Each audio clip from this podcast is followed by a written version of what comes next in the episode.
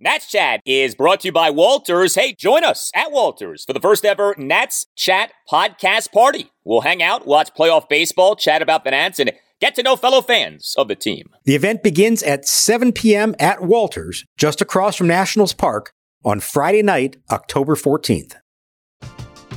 We're driven by the search for better. But when it comes to hiring, the best way to search for a candidate isn't to search at all. Don't search match with Indeed. Indeed is your matching and hiring platform with over 350 million global monthly visitors, according to Indeed data, and a matching engine that helps you find quality candidates fast. Ditch the busy work. Use Indeed for scheduling, screening, and messaging so you can connect with candidates faster. Leveraging over 140 million qualifications and preferences every day, Indeed's matching engine is constantly learning from your preferences, so the more you use Indeed, the better it gets. Join more than 3.5 million businesses worldwide that use Indeed to hire great talent fast. And listeners of this show will get a $75 sponsored job credit to get your jobs more visibility at Indeed.com slash BlueWire. Just go to Indeed.com slash BlueWire right now and support our show by saying that you heard about Indeed on this podcast. That's Indeed.com slash BlueWire. Terms and conditions apply. Need to hire? You need Indeed.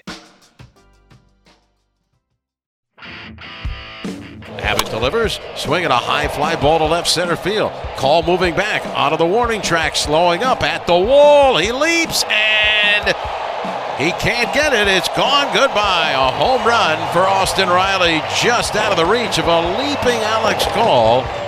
Cishek delivers. Swinging a long drive right field. Back on this one, Thomas looking up at the wall, and it is gone. It just clears over the 16 foot fence to the right of the 375 mark. And the Braves have an insurance run and lead at 5 to 2. Iglesias rocks, kicks, delivers. Meneses swings and lines one through the hole. A base hit into left field. So he's had two singles to right center and now two singles to left as Rosario plays it back.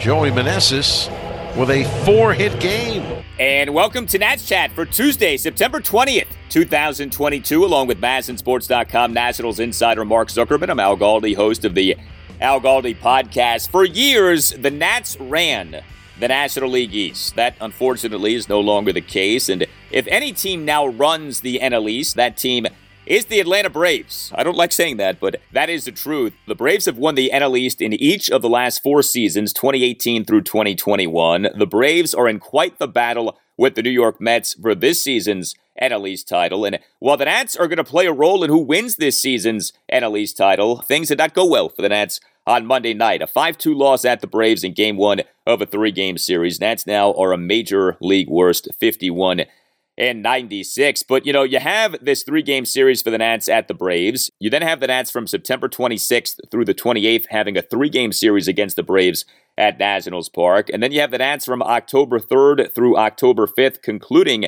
their 2022 season with a three game series at the Mets. So, Mark, the Nats may no longer run the NL East, but the Nats certainly are having a say in who wins the NL East this season.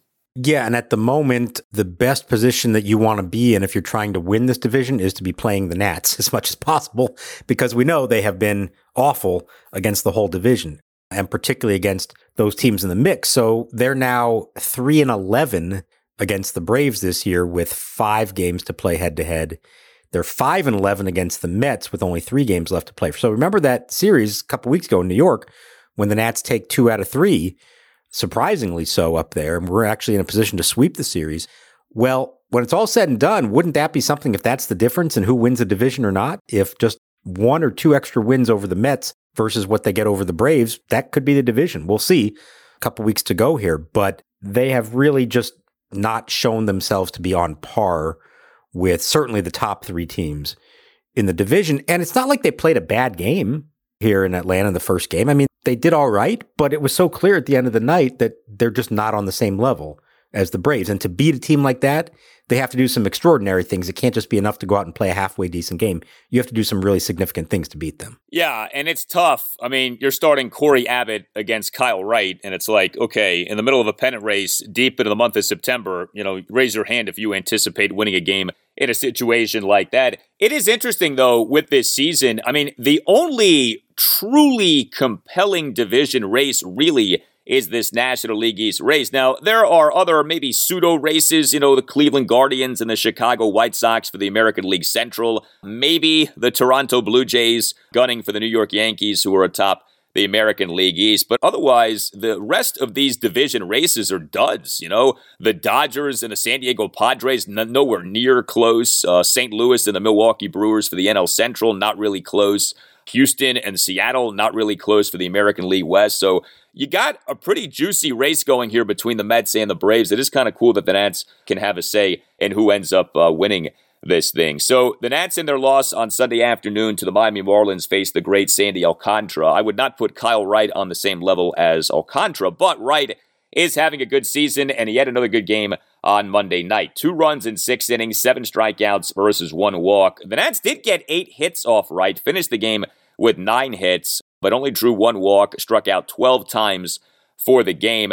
It was interesting, though, with the Nats in this game offensively because the three guys who stood out to varying degrees are the three guys who have been the Nats' best hitters for weeks now Joey Meneses, Ildemaro Vargas, and Lane Thomas. Joey Meneses had a four hit game on Monday night. Now, all four of the hits were singles, and all of the singles came in innings in which the Nats did not score. So it was kind of a meaningless four hit game, but it was an impressive four hit game. And we continue to see him look really good in these plate appearances. I mean, just to go real quick through these hits. Top of the second, leadoff single on an 0 2 pitch, and he had a stolen base. Top of the fourth, two out opposite field single to right center on a 1 2 pitch. Top of the sixth, leadoff single through the left side of the infield. Top of the eighth, one out single to left field on a 1 2 pitch. Going the opposite way, getting hits and plate appearances in which he's down in counts, has two strikes on him.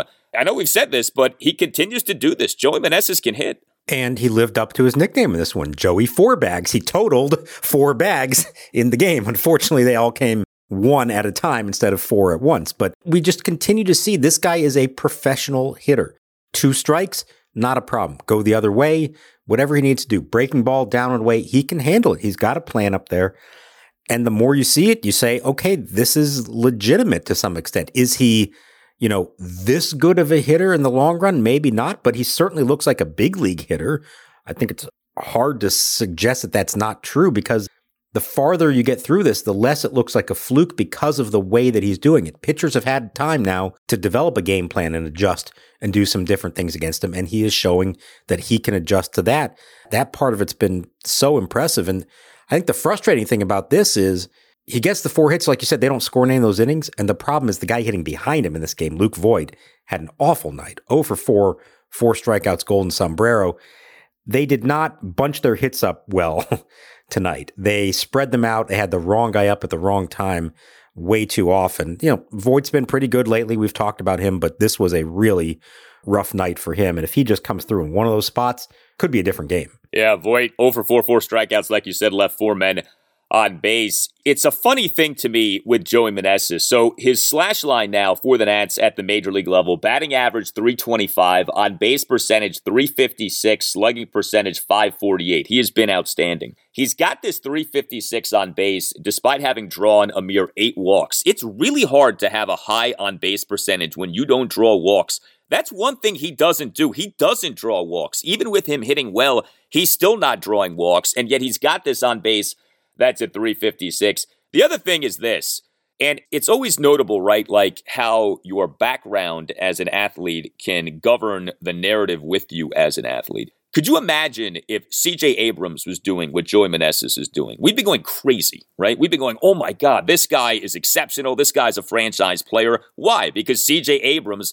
comes from a background of having been a top 10 pick and a premier prospect, etc. Joey Meneses is the exact opposite, right? 10 years a minor leaguer, age 30 season, etc. And so because he's doing what he's doing with that background, we're always kind of like, yeah, this is cool, but what does it mean? It's like, if the background was a little different, we would be raving about this guy. And I understand why we're not raving about him the way we would be raving were CJ Abrams to be doing this, but it just is kind of funny how where you've been can in so many ways impact how you are discussed. And so because Meneses has the background that he has, we talk about him in the way that we do.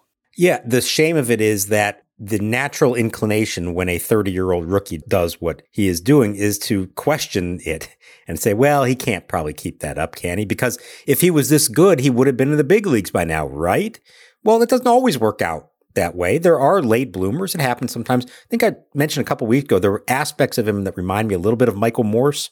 Morse wasn't quite this old. He had some big league experience before he got to the Nats, but he was something of a late bloomer and wound up having a very solid career for the Nats and some other teams. And, you know, maybe Meneses can morph into something along those lines. That would be fantastic if he could. The flip side of that is when CJ Abrams, because of the background and because of the reputation, even when he gets off to a really rough start like he did, the inclination to say, well, give it time. You're not going to judge him based on only a handful of games. And so you let him have, you know, months before you really start to get critical of him. And as we've seen, he is showing a lot more here lately to say, okay, we think he is actually legitimate. But far too often in all of sports, I think you could say, a guy's reputation and his background clouds your opinion of him before you've really had a chance to form an opinion of him. And maybe that's not always fair. Maybe we should be treating Meneses with more legitimacy. I mean, I think we have acknowledged that he looks like the real deal, but there's still something in the back of your mind that says, is this really who's going to be, or is this fool's gold for two months? And come next year, we're going to say, boy, remember when that guy was good? Whatever happened there? Yeah, I mean, nobody wants to be a sucker, you know. So you don't want to go gaga for Joey Meneses in 2022 and then feel like a dummy in 2023. And so you try to couch the things that you say with, well, yeah, but who knows? But no doubt, if the background was different, the conversation would be different. He has been remarkable, and uh, I give the guy a lot of credit for doing as he is doing. Ildemaro Vargas has been really good for the Nats too. Now, I think this guy's, you know, I don't think anyone's going crazy with what this means for him moving forward, but you know, you give a guy credit when he produces, and Ildemaro Vargas has produced. He on Monday night as an at starting third baseman, a number six batter, two for four with a double and a single, two run fifth. He had a leadoff double down the left field line. Looked like he got shaken up in his slide into second base, maybe hurt like a shoulder or a neck, but he ended up staying in the game. And then Vargas in the top of the sixth, a one out opposite field single to left center field. It is an odd thing, right? The Meneses Vargas combination that the Nats have had. You know, like it would be one thing to have one guy doing this, coming out of nowhere and producing. That the Nats have had two guys doing this, and two guys who are very different in terms of their profiles, right? Meneses is like all bat, you know, minimal glove. Vargas, in theory anyway, is like all glove, no bad. And yet, Vargas has hit to the tune that he has hit at. So Ildemaro Vargas now for the Nats at the major league level, batting average of 304, on base percentage of 340, slugging percentage of 444. He has been good, and he was good again on Monday night. Yeah, and the crazy thing is, neither one of these guys gets called up to the big leagues if not for trades that were made. In Meneses' case, it was the Soto Bell trade. In Vargas' case, remember, it was the Ehire Adrianza trade to the Braves. We didn't see him in this game. He's sitting on the bench. They needed a utility infielder. This guy had been at AAA, wasn't hitting a ton, for them there, but they knew he was good defensively, knew he could play all the different positions, had some big league experience. So I said, all right, we'll bring him up, see what we can do. And next thing you know, he's turned into this godsend for them, so much so that we're talking about him as maybe part of the plan for next year, if not as an everyday player, at least coming off the bench. But sometimes it's just about opportunity, you know? And again, perception. You label a guy, oh, this is a AAA guy, or this guy isn't a hitter, he's just a defensive specialist. Sometimes you just have to give them the opportunity to play on a regular basis at the big league level. And frankly, sometimes in a situation like this, where there's not a lot of pressure, at least not on the team, where they can afford to give you that kind of opportunity and you make the most of it. You know, Meneses is obviously doing a great job and showing he can handle the middle of the lineup. And Vargas plays with so much energy and enthusiasm. He loves being out there. Everything that he's getting a chance to do here, you can see the joy in his face. And I think it rubs off on other guys. And I think it's part of the reason why this last month plus for them has been enjoyable. Even when they haven't won every night, they're playing an enjoyable brand of baseball. They're having fun in part because you have these guys who are motivated to play for something, even when the team doesn't have something to play for. And then with Lane Thomas on Monday night, uh, he again was the Nats leadoff batter. He was the Nats starting right fielder, one for three with a single and a walk. Top of the first leadoff, opposite field single through the right side of the infield. And then Thomas in that Nats two run fifth drew a two out, five pitch walk. Alex Call in this game had an RBI double, uh, two run fifth. He had a two out RBI double to left field to cut the Nats deficit to 4 2. It's always interesting some of what the Nationals official Twitter feed will put out there. The Nats official Twitter feed on Monday, so this is prior to the game on Monday night, this is entering Monday, sent out a tweet with the following Offensive ranks in all of MLB since August 30th for the Nats.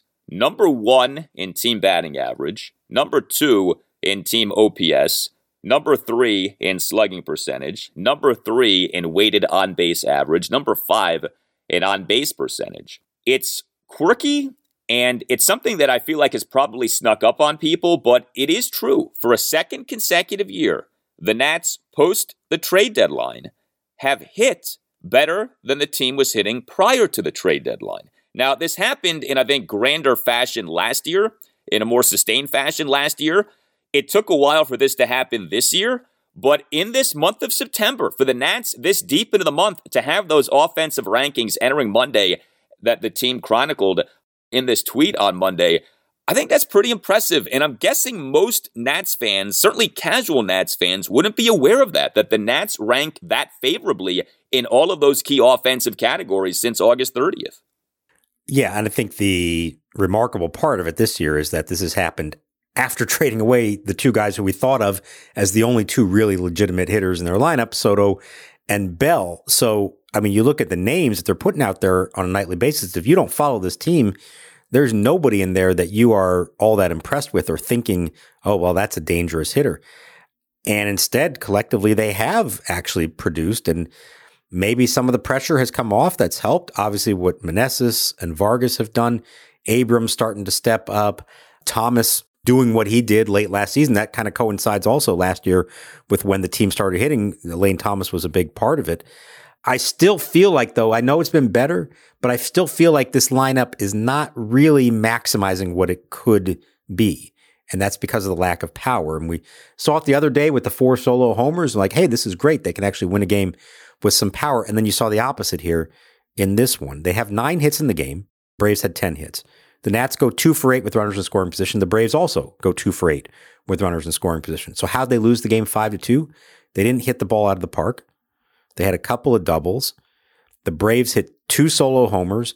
They also had a stolen base and an error that'll put a runner in scoring position at third base to score on a sacrifice fly. So I'm not trying to compare the names of those two lineups. The Braves clearly have a better lineup. But the disparity in this game when you look at some of the numbers, was not all that different. The difference was the Braves hit for power, the Nats do not. The Braves took advantage of a few other scoring opportunities. The Nats did not. So, yeah, it's nice to have some better numbers. I still want to see more of that translate into runs and especially runs in bunches because we don't necessarily see a lot of that. And I think also the improved offensive numbers are nice, but we know that this lineup is probably going to be different next year. So it's just kind of a nice thing to be seeing, but does it really mean anything in terms of like, okay, you know, it's these guys who are going to lead the way offensively moving forward? Not necessarily. Some are, yes, but not all of them are. I think that's pretty clear. Hey guys, it's Al Galdi for Window Nation. Pennant races in baseball are on, and Window Nation is coming through in the clutch. Think of Window Nation as the 2019 Nats. You right now can get new windows from Window Nation at half price. Two free windows with every two windows that you buy, plus pay nothing with no interest until 2025. Visit windownation.com or call 866 90 Nation and make sure that you tell Window Nation that Al Galdi sent you. Lower your energy bills and raise the value of your home with new energy efficient windows from Window Nation. Over 1,500 custom vinyl window options are available. And if you're wondering, well, do I need new windows? Well, if your current windows are sticky or drafty or cracked or hard to open or lock when the windows close, then you need new windows. Get yourself Window Nation windows and take advantage of this great offer. Two free windows for every two windows that you buy, plus pay nothing with no interest until 2025. Visit windownation.com or call 866 90 Nation. That's windownation.com or 866 90 Nation. And make sure that you tell Window Nation that Al Galdi sent you. Now, a word from our sponsor, BetterHelp. The way I take care of my mind is daily exercise. It is essential for me. There are plenty of ways to support a healthy brain, like learning a new language or taking power naps. There's also BetterHelp online therapy. Everyone I know who does therapy swears by it. It feels like all I hear these days is how you have to start doing therapy. BetterHelp is online therapy that offers video, phone, and even live chat only therapy sessions, so you don't have to see anyone on camera if you don't want to. It's much more affordable than in person therapy, and you don't have to fight traffic or look for parking. Our listeners get 10% off their first month at betterhelp.com slash natschat. That's better, H-E-L-P dot com slash natschat. We're driven by the search for better. But when it comes to hiring, the best way to search for a candidate isn't to search at all. Don't search match with Indeed. Indeed is your matching and hiring platform with over 350 million global monthly visitors, according to Indeed data, and a matching engine that helps you find quality candidates fast. Ditch the busy work. Use Indeed for scheduling, screening, and messaging so you can connect with candidates faster. Leveraging over 140 million qualifications and preferences every day, Indeed's matching engine is constantly learning from your preferences, so the more you use Indeed, the better it gets. Join more than 3.5 million businesses worldwide that use Indeed to hire great talent fast. And listeners of this show will get a $75 sponsored job credit to get your jobs more visibility at Indeed.com slash BlueWire. Just go to Indeed.com slash BlueWire right now and support our show by saying that you heard about Indeed on this podcast. That's Indeed.com slash BlueWire. Terms and conditions apply. Need to hire? You need Indeed. This is the story of the one. As a maintenance engineer, he hears things differently. To the untrained ear, everything on his shop floor might sound fine, but he can hear gears grinding or a belt slipping.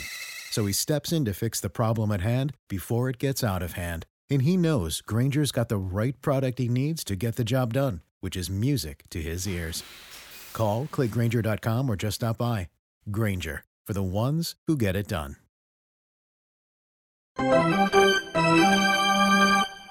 Swinging a pop up into center field. Here comes Harris in shallow center. Michael Harris, the second, makes the catch. And this one belongs to the Braves. So with the Braves, Corey Abbott was the Nat starting pitcher on Monday night. He did not have a good outing. Four runs in four innings. He gave up six hits, a homer, a double, and four singles. Issued two walks. Recorded no strikeouts. But you know, it's funny you bring up the home run thing. So the homer that Abbott gave up on Monday night came to Braves one run first. It was a two out solo homer by Austin Riley to left field over a leaping and outstretched glove of left fielder Alex Call. I tell you, Alex gives it at all uh, on these balls that are hit to him. You know, doesn't always make the catch, but of course, you're not always going to make the catch, but he definitely gets an A for effort. But, you know, this struck me, and I guess it shouldn't have, but it did, probably because, you know, we talk about the Nats. So that was Austin Riley's 37th home run of the season.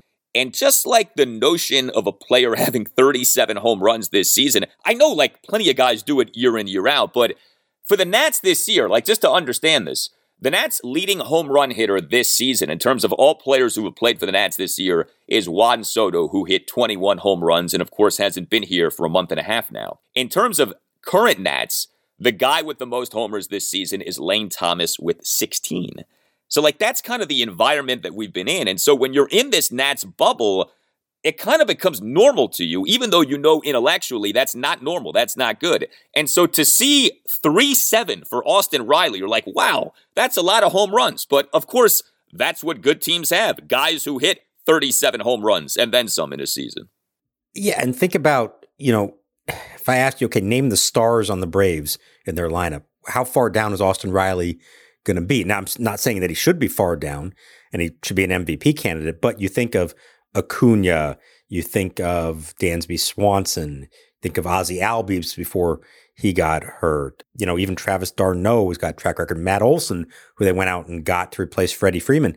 Austin Riley's their number three hitter and leads the team, almost leads the National League in home runs and has really turned into one of the best in the game. Got a big contract as a result of it. As we know, the Braves love to do that and they find players who are willing to do it. But what's just so impressive about what they've put together there is the depth of talent and of young talent that is going to be here for a long time. Austin Riley, not the name that you think of as like the original young core they were building around, and he's now just as important to them as anybody else. And when you look at what the Braves have done this season, so the Braves lead the National League in home runs by miles. The Braves now have hit 222 home runs this season. The Nats, for comparison's sake, have hit 126 home runs on the year. I mean, we've made the point. The Nats don't hit nearly enough home runs, but you look at the other offensive stats for each team, right? So the Braves this season have a team batting average of 254. The Nats this season have a team batting average of 251. Not much of a difference. The Braves this season have a team on base percentage of 318.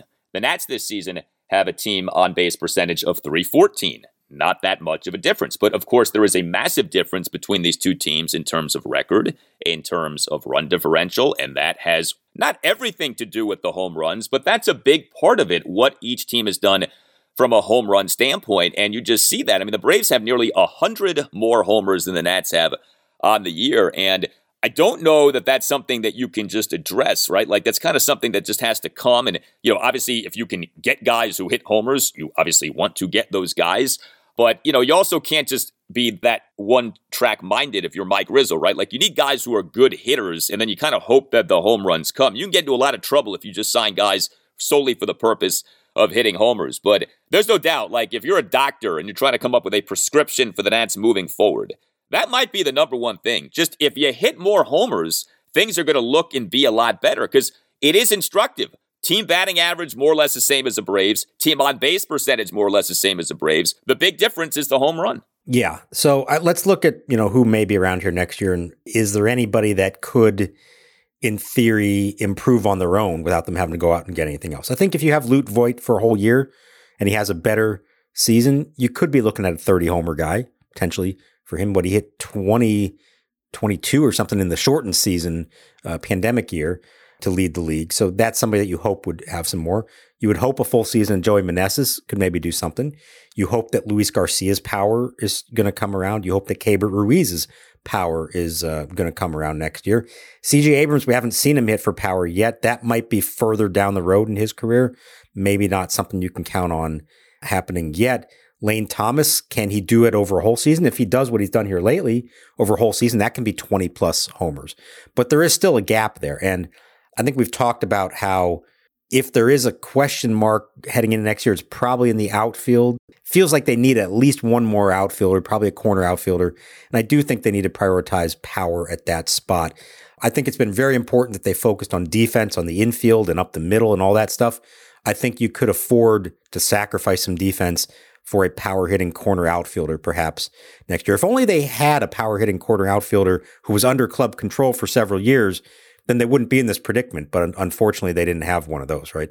No, although that guy uh, isn't hitting for much power these days with the San Diego Padres. You know, we have not talked about this much. Juan Soto has become a national talking piece again, and not for a good reason. The Padres have not done well. Soto is not doing well. Juan Soto is slugging 366 since joining the San Diego Padres. His on base with the Padres is 386, but his slugging percentage is a mere 366. His batting average is just 221. I mean, you know, going back to our Joey Meneses conversation, the other hysterical thing about all of this is the extent to which Meneses' numbers blow away Soto's since August 2nd, since MLB trade deadline day. And don't even get me started on Josh Bell. I mean, that's been a complete debacle for the Padres. It is ridiculous. You can't highlight this enough. Meneses and Vargas greater than sign, Soto and Bell, and who in their right mind would have ever thought that that would be the case? You would have had to even know the names Meneses and Vargas prior to that point,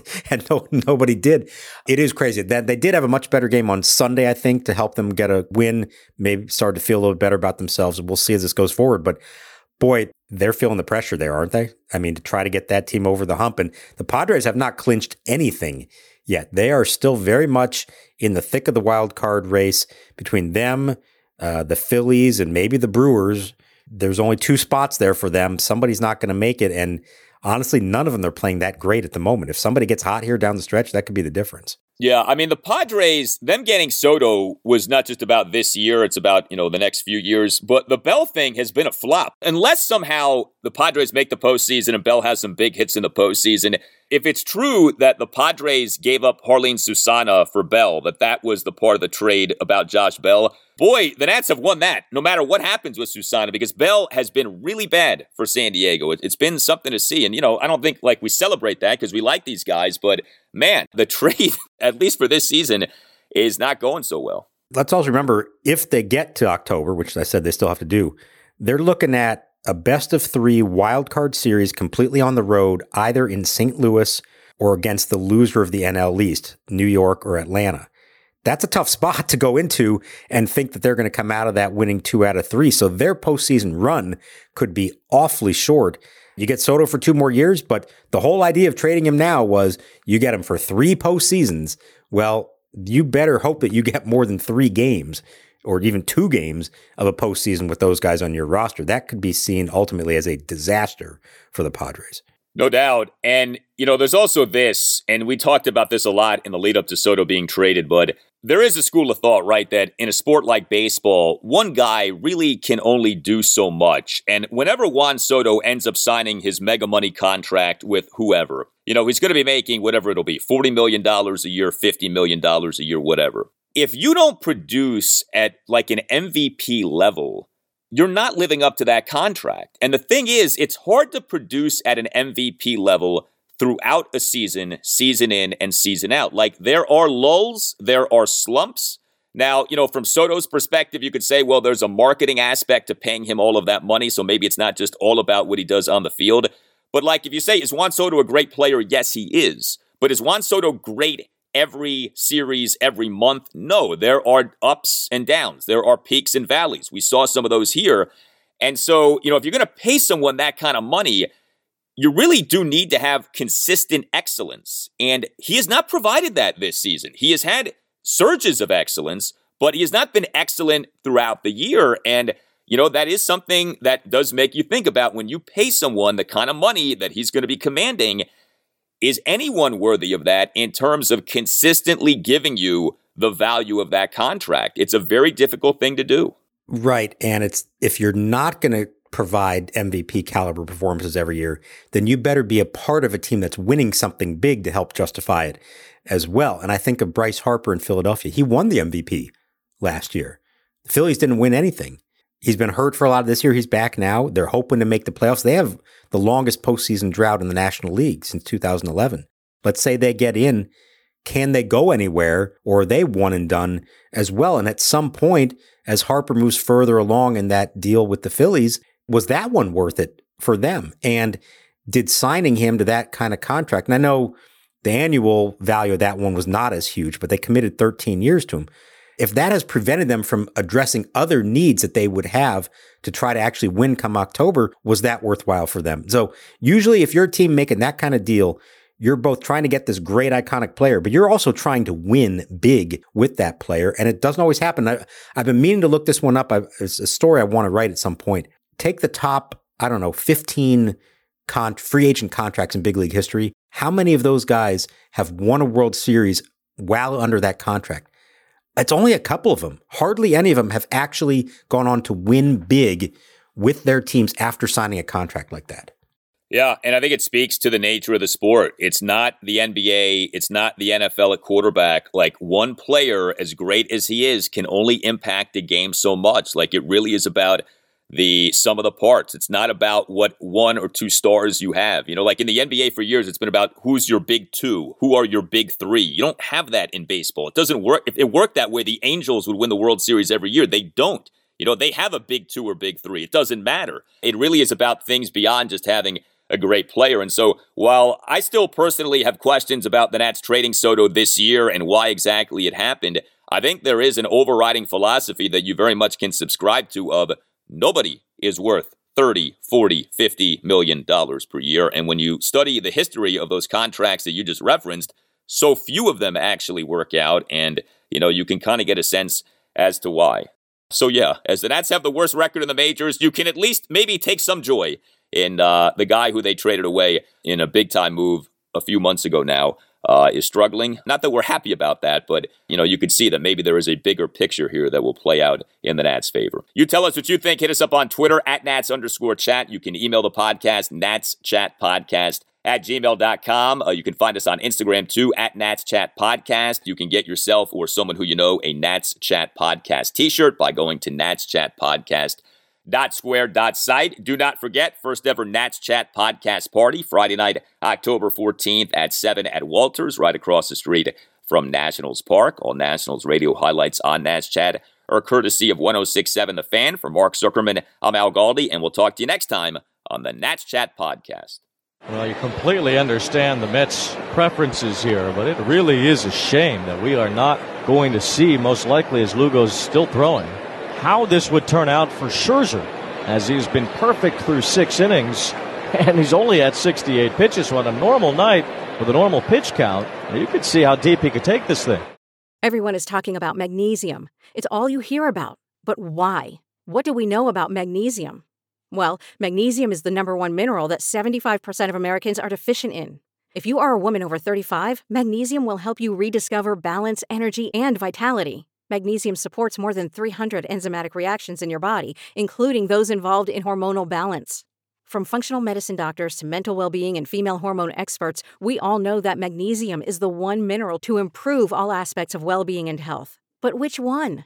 Magnesium Breakthrough from Bioptimizers, the trusted choice recommended by leading experts with seven best absorbed forms of magnesium to ensure your body receives the support it needs for overall well being.